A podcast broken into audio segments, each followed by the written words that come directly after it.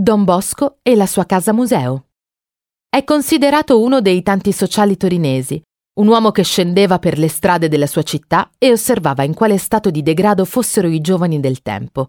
Incontrò così i ragazzi, che sulla piazza di Porta Palazzo cercavano in tutte le maniere di procurarsi un lavoro. Di questi giovani molti erano scartati perché poco robusti e in poco tempo destinati a finire sottoterra.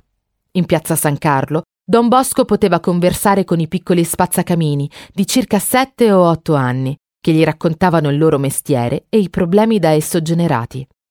La sua casa museo racconta la storia di adolescenti sbandati che il sacerdote, che ha qui vissuto fino alla morte, fatto santo nel 1934, salvò nella Torino ottocentesca e trasformò nella congregazione religiosa dei Salesiani.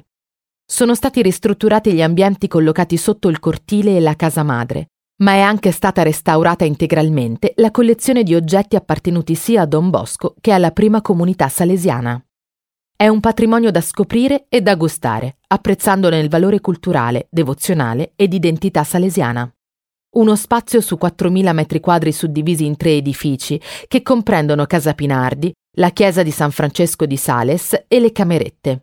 Il tutto accanto alla maestosa basilica di Maria Ausiliatrice, voluta dallo stesso Don Bosco e che ne custodisce le spoglie.